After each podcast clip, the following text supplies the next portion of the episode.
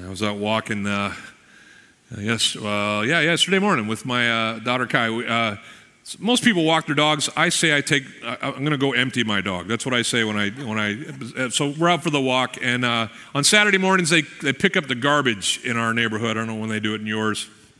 Uh, so we're out emptying the dog, and, and uh, uh, the garbage truck comes right around the same time we start the walk. Anybody been on this walk? So the way the garbage truck and the walk works is that we walk for a while, and the garbage truck stops and picks up some cans. And as we continue to walk, we get closer to the garbage truck. And this particular garbage truck would win the award for stankiest garbage truck of all time. I don't know what was in there, but it, it's, it's the worst smell I've, I've experienced in, in long. so here's what would happen we would walk up to it, we'd get past the back of the truck and past the front of the truck, and all of a sudden the air would clear. But guess what would happen? The truck would move forward ahead of us again. And the, and the process repeated itself over and over again on what was otherwise a very delightful walk. Does anybody feel like that's kind of how life goes? Sometimes you're behind the truck, sometimes you're in the front. If I had to kind of just sum up, you know, the last six months of, of, of my life experience, uh, of this period of history, we've been behind the garbage truck for a little while. Does everybody notice that? Uh, but is everybody grateful that God in His grace delivers us from behind the truck and He takes us out to the front where we can breathe again? I trust it's happening. I, I trust we're all praying towards that end. Uh, but uh, we're going to talk about deliverance and those out in front of the truck uh, blessings that God gives us as we uh, dive back into the story of the Exodus. Uh, if you haven't uh, been a part of our study of Exodus, we started it last uh, year, right around this week. Uh, we, we dove into the book of Exodus. We picked it up in January. We're picking it up here. When I scheduled it, uh, I didn't know that everything that has happened was going to happen. I think God did. Uh, and so we're going to talk about it again. For those of you who are maybe unfamiliar with the Bible story, the, the book starts with a, a, the book of Genesis. Creation happens. Three chapters in, creation is marred uh, by the choice of humanity. They, they decide that they're uh, no longer uh, needing God and they, they walk away from His plan, they disobey Him, and sin enters existence. Uh, and the rest of the Bible kind of proceeds in this uh, story of God's redemption, his deliverance of humanity from its mess, its sin. And uh, it plays out in lots of different ways. In the book of Genesis, uh, the seed is planted for God's overarching plan in uh, remedying our, our situation. Uh, Abraham, this guy uh, who uh, gets lots of play in the book of Genesis, comes on the scene in chapter 12, and God makes a promise to him. He says, I'm going to covenant with you that from your descendants will come the one who will be the solution for man's problem. We know him to be Jesus, uh, he's our Savior. Is anybody in the house grateful that we have our Savior, Jesus Christ? Yeah, so, so that comes in Genesis, but then the story kind of hurdles forward. Uh, Abraham has a, a son, Isaac, a long awaited son. Isaac grows up and he has a couple sons, Jacob and Esau. Uh, Jacob becomes the, uh, the, the, the, recipient of the inheritance. He's later referred to as Israel. And in the back half of the book of uh, Genesis, we find about Israel, Jacob, and his sons. There's 12 of them. They become the tribes of Israel. Won't take time for that. But, uh, but one of the sons is a guy named Joseph and he is not beloved by his brothers. I don't know if you got family rivalries going on in your world, but Joseph's brothers hated him so much they decided to kill him. Uh, one of the brothers, Reuben, says, You know what? We're not going to kill anybody today. Sells him into slavery instead. So we have this picture, this story of this guy, Joseph, who is uh, living with his brothers and his dad, Israel, in, in what is, you know, best known as, as the Middle East or Canaan, and he's taken to the nation of Egypt. Now, he, he starts out kind of low. He's a slave, been sold into slavery. Uh, he goes lower. He's demoted, prisoner, uh, for something he didn't even do.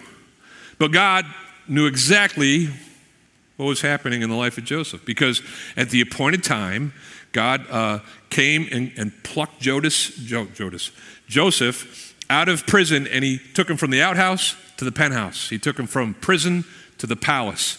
And Joseph interpreted the dream of the Pharaoh, and Pharaoh says, You know what? That was so good.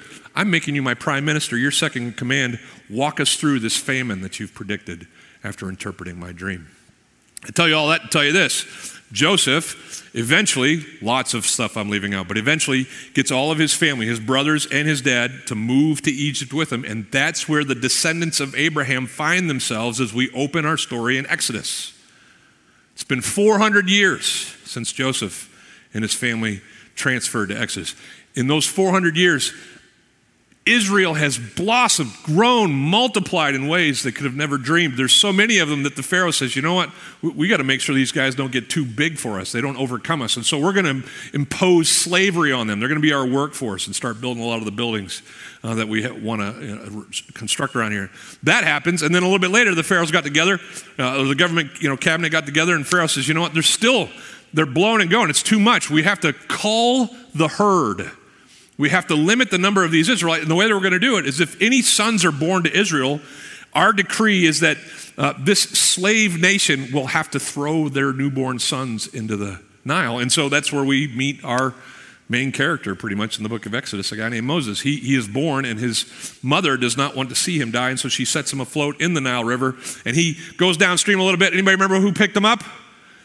The daughter of the Pharaoh who decreed his death. Irony. God's so cool. Anyway, he's raised in the palace. As, as he uh, you know, com- comes to age as a man, his, his heart goes out towards his people. He knows he's one of them, and he, he sees their oppression, and he decides, I'm going to act on their behalf. One day, he sees a slave master beating the snot out of one of the, uh, you know, the Jewish slaves, and he, he steps in, and he, he steps in to the point where he actually ends the slave master, kills him.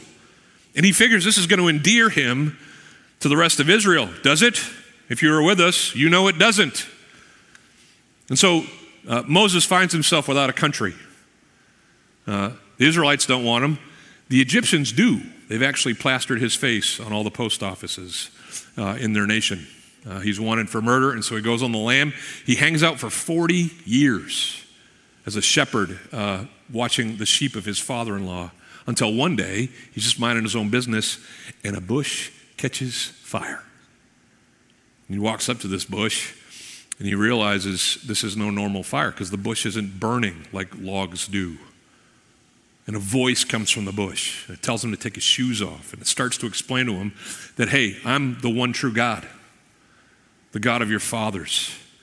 And I've heard the cries of my people in Egypt, and I'm going to go get them. And guess who's going to lead my plan? You are, Mo. Remember what Moses says? Uh, no thanks. Not interested, but skipping over a lot of stuff there. He and Aaron eventually go. And uh, they tell Pharaoh, hey, God told us to tell you let the, the Israelites go. Anybody remember what Pharaoh says? Chapter 5, verse 2. Who is this God that I should obey him? What? We, we got gods. I, Pharaoh, I am a God. He was actually seen as such in his culture. He says, You know what? Uh, appreciate the, uh, the message there, but uh, I'm actually going to make it harder for them now. And Israel, they were not fond of Moses again. But that brought us to where we ended up in January. Uh, these plagues were beset, they were, they were put upon the nation of, of Egypt. And each one of the plagues was basically uh, a contradiction, a, a, a, controversion of, of, of, the Egyptian deities that Egypt uh, worshiped. And, and, and basically, God says, Listen, I'm going to just show Pharaoh that I am the one true God.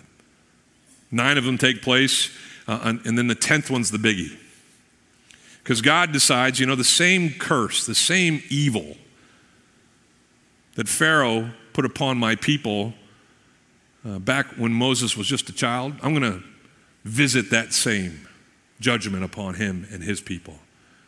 He says this He says, Listen, on, on this night, the angel of death will visit every home in Egypt, and the firstborn of every home will die as a judgment against Pharaoh and his people. Now, uh, Israel, if you want to be spared this heartache, this, this, this curse. Here's what you got to do. Remember what he said? You got to sacrifice a lamb. You got to take the blood of that lamb. You got to wipe it on the top of your doorpost, and the angel will see that, and he will pass over your home. Everybody in, Israel did it, and it was the, not the first time, but one of the first times. Certainly one of the clearest times in the Old Testament where faith is linked to deliverance. We're going to pick that theme up over and over again, right? But in faith, Israel obeyed what God had commanded, and they were delivered from the judgment. Uh, we, in our faith, here in this age, we put our faith in Christ and what He's done, not what we do, but what He has done. And it's by grace and through our faith that we are atoned, made righteous, forgiven of our sins. Faith is the key. Well, uh, the morning after uh, the angel of death visits the homes of Egypt, everyone wakes up and they're mourning the loss of their firstborn son. Pharaoh himself uh, is, is going to the prince, the heir prince, and realizing he's gone.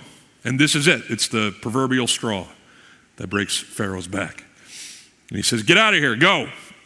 And as they go, the children of Israel leave as conquering forces would leave. The, the, the, the plunder of Egypt is thrown on them. They're actually taking their own stuff, um, their bread that didn't have time to leaven, but that's another story. But, uh, but they're just walking out of town, heads held high, miraculously, gloriously rescued and delivered by the grace of their God. Is everybody up to speed now? We're in chapter 13 of Exodus. and we're going to be talking about deliveries. A couple things about deliveries as we get going in this series. Can everybody agree that sometimes deliveries take longer than you thought?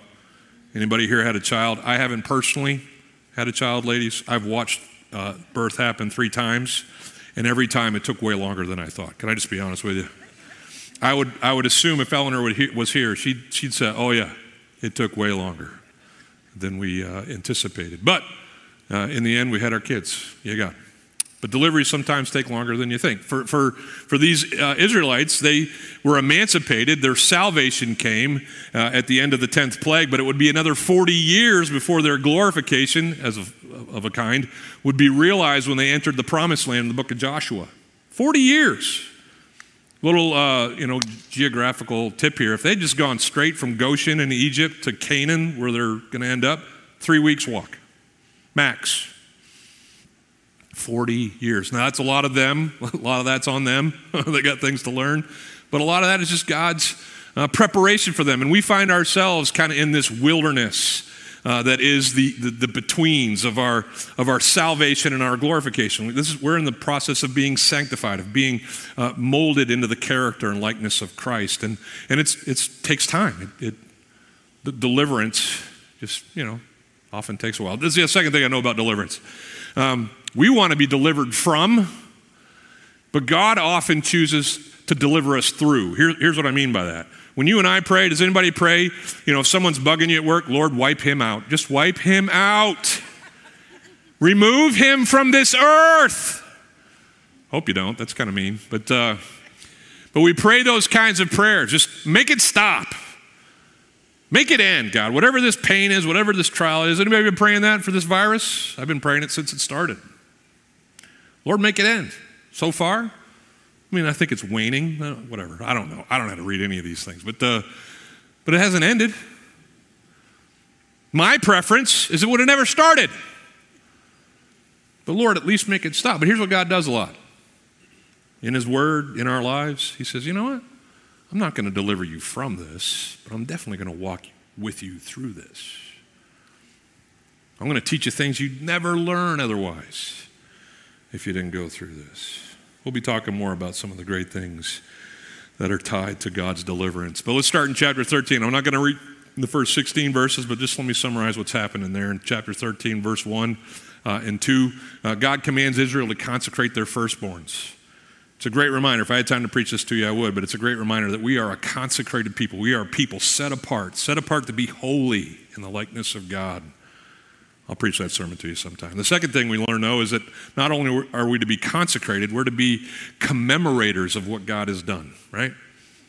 You know why we sing the songs every week in here? It's to give us an opportunity to vocally, uh, musically give praise to God. But for me, one of the chief reasons that we sing the songs is so that we'll remember. You know why? Christians have lousy memories. We got this spiritual amnesia problem spiritual short term memory. We, we, we're great at, re, at, at, reflecting on or, or remembering in the moment the things that God has done. We see those things, but as soon as trouble comes, it's like, I don't know who God is at all. I don't know if this is going to work out. And worry and fear and angst and those all set in. And so uh, throughout the story of the nation of Israel, there are reminders to remember. You're going to celebrate the Passover feast every year. There was a big three feasts in, in the uh, uh, Israeli calendar, uh, lots of additional fasts and, and you know, um, religious rites, things that, you know, apart from grace and apart from our understanding their meaning and stuff like that, can be empty, but certainly they came about as a result of God wanting us to remember. So, those are the things I'm not preaching to you. Starting in verse 17, we're going to get to the story that, even if you're not familiar with the Bible, maybe you've heard of it. It's the story of the parting of the Red Sea. Who's heard that one? Anybody? Yeah, good. We're going to see God's deliverance in this story. And we're going to learn about how his deliverance works and what he hopes for us. In the same way that he told the nation of Israel to, to sacrifice the lamb and put the, the blood on the doorpost by faith, he, he wants us to walk by faith with him as he delivers us. What does he want us to do? Here's the whole outline. You can leave after this if you want. He wants us to, as we're going to see from the story, follow God's direction. He wants us to rest in God's presence. What a blessing. And He wants us to trust in God's plan. Follow His direction, rest in His presence, and trust in His plan. Let's walk through those and leave here encouraged. First, follow God direct, God's direction. God, God wants us to go where He points, even if it seems easier to travel by some other route. Look what it says. When Pharaoh let the people go, verse 17, God did not lead them by the way of the land of the Philistines, although that was near. But God, verse 18, led the people around by the way of the wilderness toward the Red Sea. And the people of Israel went up out of the land equipped for battle. That, that last line, equipped for battle, just let me do that real quick. It basically means they walked out in an orderly fashion. It doesn't necessarily mean that they were like armed to the teeth. It just means uh, that they heard that God wanted them to go this way, and they're like, okay. And they, they you know, like, like, like they say in the military, fall in. They all fell in, and they just walked in order in the direction that God called them to, even though it wasn't the fastest direction. Now, some of these Israelites probably had never been, probably most of these Israelites had never been out of Egypt. They'd always been slaves. Uh, there weren't, you know, uh, phones with GPS and, and maps, you know, apps on them so that they could figure out the shortest routes. Everybody like those in the world that you live in? Me too. But uh, what they Uh, what they, they didn't know probably didn't hurt them. Uh, like I said earlier, if they just walked straight around, uh, here's the map, here we go. Uh, here's Goshen, right? This is where they were hanging out. It's where they were freed from. Now, the coast of the Mediterranean Sea kind comes around here, and then over here is, is Canaan. Uh, as, as, you're looking at my belly. And so, if they had just kind of hugged the coast and walked along the Mediterranean, that, that's the two, two week, three week route. Three week route. Um, but that's not where they went. They went south, completely out of the way. Now, we, typically, we don't like going out of our way. Is anybody else a destination person here? Some of you guys are journey people. You're weird. I love you, but uh, but you know the destination. I mean, most of us just want to get there. Like when all the options come up on your map, uh, you know, app. You, I just pick the shortest one. How do I get there the fastest? Most people like it that way. Uh, Eleanor and I were driving up to take our vacation a couple weeks ago, and we're going up through uh, Georgia near Macon, and uh, there's a, a, sign on the side of the road that says Andersonville, uh, this exit. And Andersonville is this uh, basically, it's a, a, a museum, a, a site where in the Civil War, the Union troops were trained by train, whatever, brought here by train, uh, and, and, and they, many of them lost their lives here. It's a, just this horrible place. She read a book on it, though, and she's always wanted to see it. And so she says to me, Hey, Mark, we're not in a super to get her, uh, hurry to get where we're going, which I was. But, uh, uh, but you know, let's just pull off. And I've, I've been married not long enough, but, you know, 28 years. And, and I, I know this is going to be a good thing if I pull off here. And so I, I just pull off and, and I, I start following the signs. Well, it's about 10 miles and we're still nowhere near anything that looks like a Civil War site. And so there's this little turn down this, you know, we haven't turned on our, we just thought it was right there. We haven't turned on our maps or anything. And so we take this turn, and guys, I drove for like 40 miles, and there's still nothing. And we're just following the signs. And, and, and we're getting close to this thing, and here's the funny part. I said, Babe, do you even know if this is open? She's like, Oh, all the state stuff's always open. It's always open. Anybody want to guess what happened when we got there? It was uh, we pulled up, and the guy who was trimming the bushes, "Hey, sir, what time does the museum? Oh, this thing hasn't been open for months. I don't know what you guys are doing out here. If you want to, if you want to drive around, you can look at the grass. Anyway, um, we we're not fond of detours, but here's the deal: God often takes us on detours because He knows what's up ahead. Some of you are reading in your Bibles, and you know when I read verse 17 just a second ago, I didn't read the whole thing. Some of you are just looking at the screens because you've been trained to do that and you just think that's the only place the Bible is. It's not true. You can look it up on your phone. Anyway, but if you had been looking at your own Bibles, you'd be like, oh, I'm going to call him out on this. I'm going to email him about this. He totally left. I'm going to get to it. I was just holding it back for a second. Is everybody with me?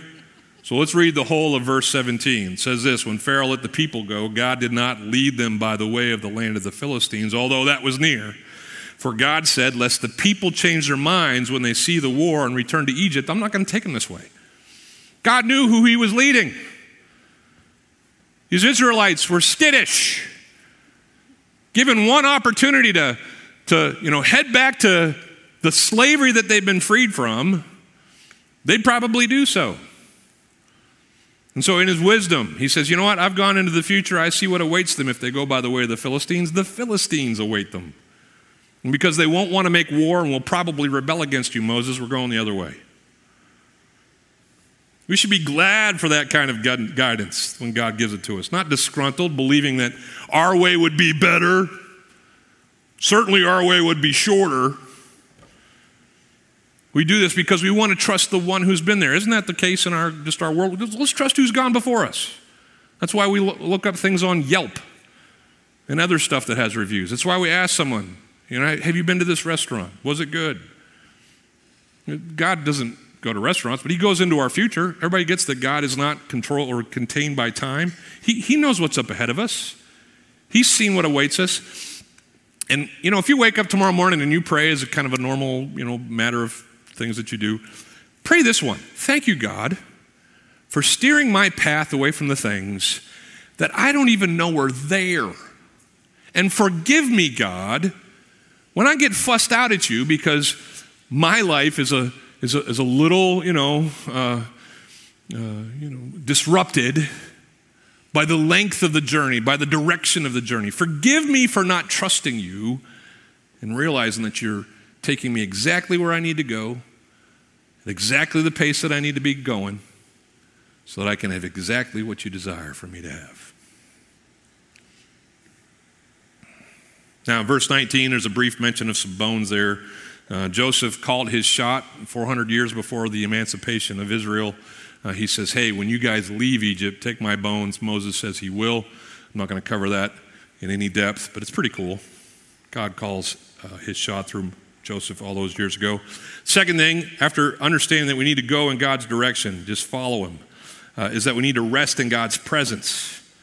So they, they start walking, not on the short route, they start walking south. And, uh, and it says, uh, verse 20, I'll read it to you. If you got it in your uh, books, you can follow along with me. It says that they moved on from Succoth and encamped at Etham on the edge of the wilderness. And the Lord went before them by day in a pillar of, say it with me. Okay, now say it like you mean it, in a pillar of. Okay, so there's a big cloud out in front of them. Who heard that one before? Anybody? Okay, wow, three people. All right. Uh, so a, a, cloud led them in, during the daytime, and at night there was a pillar of, say it, yeah, fire, and, gave, and it, it gave them light, and so that they might travel by day and by night. And the pillar of the cloud by day and the pillar of fire by night did not depart before the people. And it doesn't say for how long. Does anybody know how long? 40 years, that's right. For the, for the duration of their time in the wilderness. Every day they woke up, cloud. Every night they went to bed, fire. Isn't that cool? And sure, it's a great thing to be able to know. I mean, wouldn't that be awesome for us if we could have, you know, a cloud in front of us? Uh, you know, hey, Lord, I'm, I'm, trying to figure out which job. Oh, there's a cloud over there. I guess I'm going to work there. Okay. Or, hey, Father, I'm praying for my mate. Uh, I'm praying that you'd lead me to the right person for me. Oh, it's nighttime. Oh, look, that, that, that girl's got a big fire thing over her head. I, I guess I'm going to hang out with her. Wouldn't that be awesome? It'd be awesome, right? Uh, we don't have that. But, but can I just share with you that God hasn't left us without markers. Eleanor and I, uh, as we were hanging out in North Georgia, we went on a hike at Vogel State Park. It's in the middle of nowhere. It's up on a mountain, Blood Mountain, as it's called. I know why it's called Blood Mountain because people have started this hike and died out there. I know that's true. But we started this hike and, and the way that we figured out uh, in many places, because the, the trail would diverge or the trail would kind of get lost in the woods, is, is we would be watching these markers. There's these little green diamonds on trees every 50, 100 yards, and you would just look for the markers and you'd go that direction until you found the next one. And if you couldn't find one, you'd backtrack. We didn't, we were fine. But, uh, but, but God gives us markers. Now, he doesn't use fire and he doesn't use clouds anymore. Uh, what does he use? Well, he he uses his word, which has been given to us and was not available to most of the people who you read about in the Bible. And then he's given us his spirit. He talks about both in John chapter 14. If you want to turn there, Jesus is about to go to the cross. He's still hanging out with his disciples. He's giving them kind of some, some final instructions. And he says this to them in, in chapter 14 of John, verse 15 If you love me, if you're with me, then you will keep my commandments. And if you're going to be able to keep his commandments, you have to know his commandments. Does everybody see how the two go together? You can't obey something you don't have in your heart or in your mind. So God says, or Jesus says, hey, if, if you want to show that you love me, know my commandments and keep my commandments. Know my character and exude my character. Know who I am and follow me in who I am. Your Bibles aren't just your rule books, they're the revelation of God and His, his character, His nature. Uh, they, they give you directions. Uh, your Bibles give you directions. They, they, they, tell you this and not that, to zig and, to, and not zag. We, we can know from God's scripture uh, what we're supposed to do in our marriage. You don't have to, you know, most of the time, you don't have to sit there and pray, God, show me what to do in this situation. Just do what the book says, fellas. Die to yourself as Christ died to the church for your wives. It's in the book. Children, I don't know how to take, I don't know, do I obey my parents or not? Yeah, it's in there. You obey your parents. You, uh, it, it, I mean, anything. How, how do I handle my money? It's in there. Be no man's debtor. Uh, be good stewards. Uh, in Proverbs, it talks about being like an ant and preparing for the future. There's all kinds of wisdom as God has revealed it and revealed himself in his word. When it comes to your weekend, what should I do this weekend? Well, don't be drunk with wine, but be filled with the Holy Spirit. If you're wondering about the bar and what you should do there, the Bible tells you how you should function. You don't have to pray about a lot of stuff. Please do pray. I'm not saying don't pray. But there's not mystery in most of the will of God in life. The general will of God is on display in His Word. How about this one? How should I vote? You vote as God would vote. You vote not your conscience, your preferences. You vote, listen, you pray and say, God, okay, as revealed in your word, how should I leverage this opportunity in a democratic society? I vote as you would have me vote. When it comes to social media, you post what God would post. Please get this message. Because if you have under your you know, descriptions of yourselves on your social networks that you go to church, that you're a follower of Jesus Christ, and then your posts sound like you follow the other guy and are seeking to honor your own, just, all right, I'm spending too much time. Listen, from God's word, we, we can become familiar with him. From, we, we can understand who he is and what he's about. He, as, as we grow in our understanding of word of his word, we grow in our understanding of him. C.S. Lewis wrote these great books for kids uh, called The Chronicles of Narnia. One of the books is called Prince Caspian. In it, uh, the character that basically symbolizes Christ is in a lion. His name is Aslan. And Aslan gets to know these kids who come through a wardrobe. It, you got to read the books. Anyway, uh, but Lucy's one of the kids, and it's been a while since she and Aslan have hung out. And, and so Lucy's an older girl now, and she comes through and she sees Aslan. And she's like, Aslan, you're so much bigger. You're so much bigger than I remember. And Aslan says this to her That's because you've grown, my child. And Lucy looks at him incredulous. She says, It's not, it's not because you're bigger. And Aslan says, No, I'm not. I haven't gotten bigger. I've always been the same. But every year you grow, every year you grow, you will find me bigger.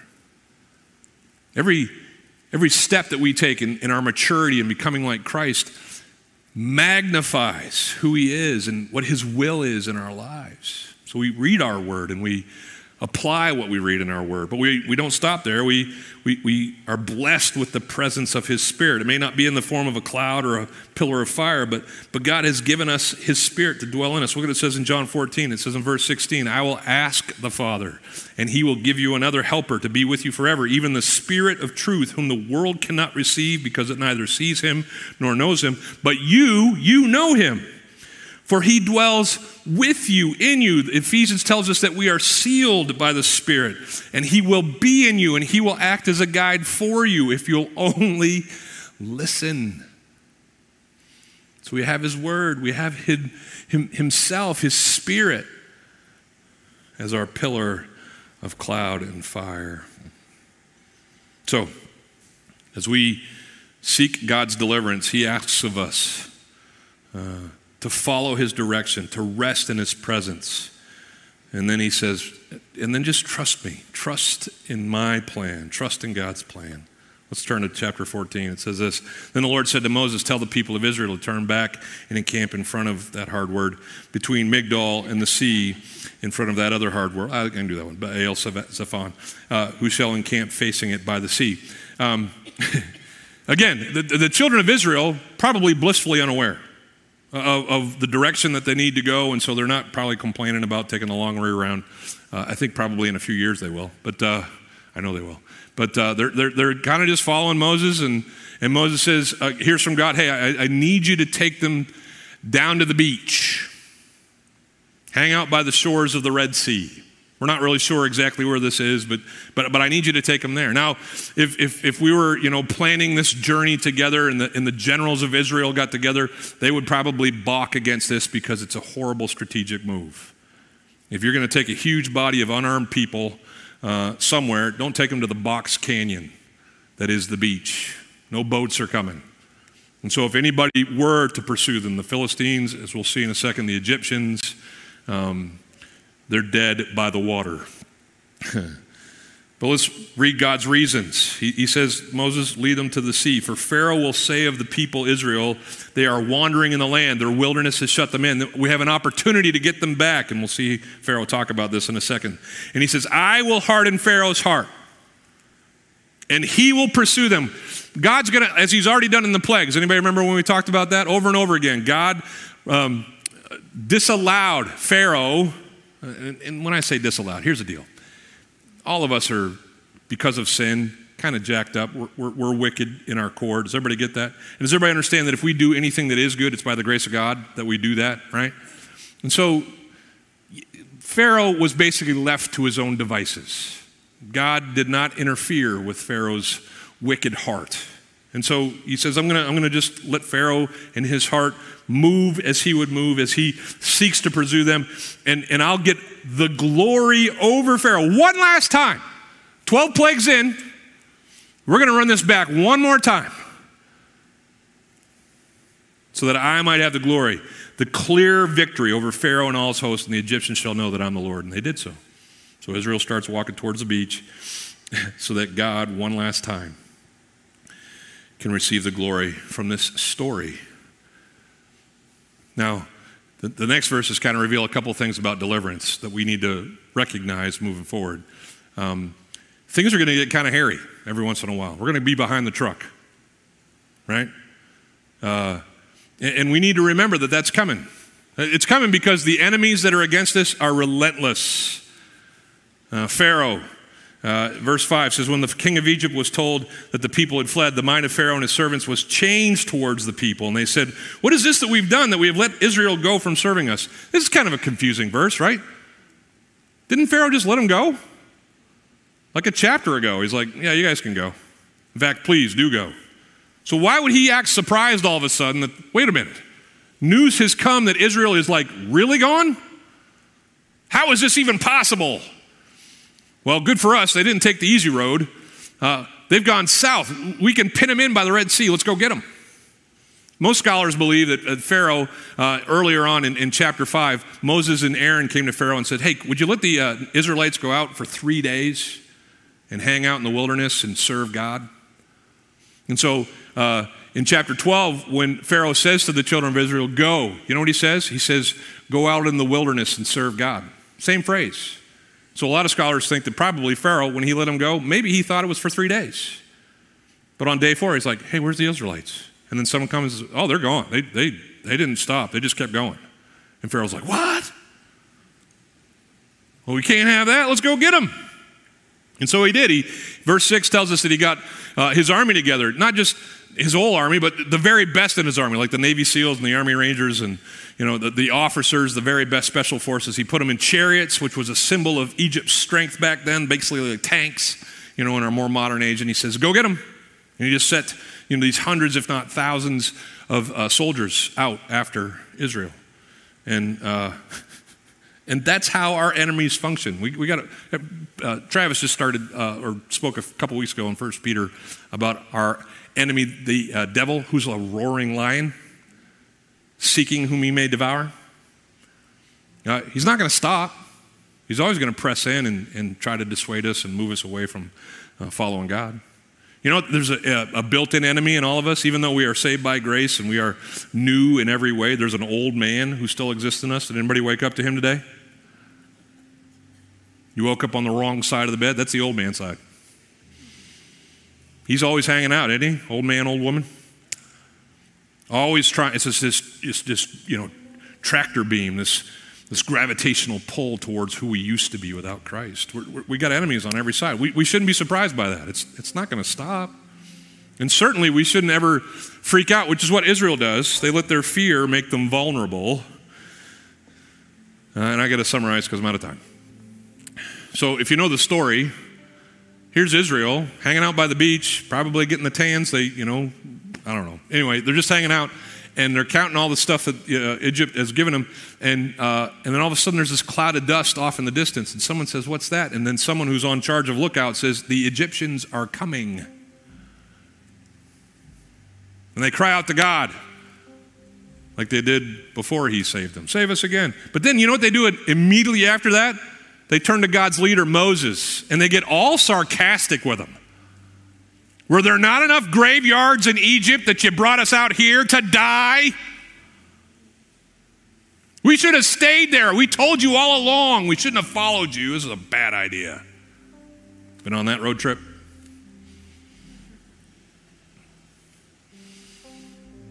Moses sees their fear and he is disgusted. Because here's the deal it doesn't matter what happens out there in the world, what viruses come, which candidate get, gets elected. I mean this with all my heart. It doesn't matter what happens in our world. Does everybody hear me? God is in control. He is the God over this world. And those who follow him need not fear. And so Moses said, in verse 13, look what it says.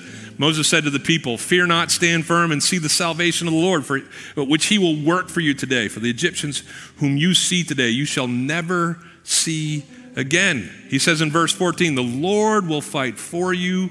You have only to be silent. He said three things there. And just so you know, he's not, he's not talking all soft. This is not a there, there. There, there, Israelites. Oh. He's like, Enough! Fear not! We will not be run by fear. Timothy says it this way We have not been given a spirit of fear. We've been given a spirit of power and love and self discipline. We walk in the confidence of a God who can and who will. Fear not. And then he says this he says, Stand firm. You know what the Christian's biggest problem is? They just can't stand still. I trust you, Lord. Sorry, cameras. I trust you, Lord. Now I'm going to go try to fix it myself. And Moses says, Guys, just stand there on the beach and watch what God does. Just stand firm. You know what it says in the armor of God passage in Ephesians chapter 6? It says, Put on the full armor of God and stand firm. You know what it says right after that? and then stand firm. It says it twice. You know why? Because Christians are lousy at standing firm. It's just waiting on the Lord to renew our strength, to, to deliver us and to rescue us. We're lousy at it. Don't fear. Stand firm. And you know what the last line is? It's really terse in Hebrew. You just have to be silent, he says. You know what it really says in Hebrew? Shut up. Stop talking. Stop talking yourself. Stop posting. Stop worrying. Stop verbalizing your fears. Release your anxiety to the God who is in control. And I don't have time to preach all this, but is everybody familiar with what happened at the Red Sea? Moses takes a rod, he sticks it in the water, and the waters part, and Israel walks across on dry land. And, and, and, and before that, this cloud that had been their guide stands between them and the armies of Egypt all night so that the armies of Egypt can't get past. You think that was a little bit of an object lesson? Yeah, there they are. They're right on the other side of the cloud, but they're not touching you. I told you I'm in charge. But they walk across on dry land. The army pursues them. The waters collapse over them, and not one is spared. That's the deliverance of an all powerful God. And that's the God we serve. So now, may you and I walk in the confidence that is due an all powerful God. May we live without fear. May we stand firm in our belief in Him. And may we silence the clamor, the noise, the distractions.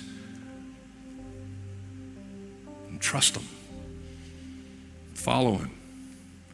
Rest in Him. Let me pray.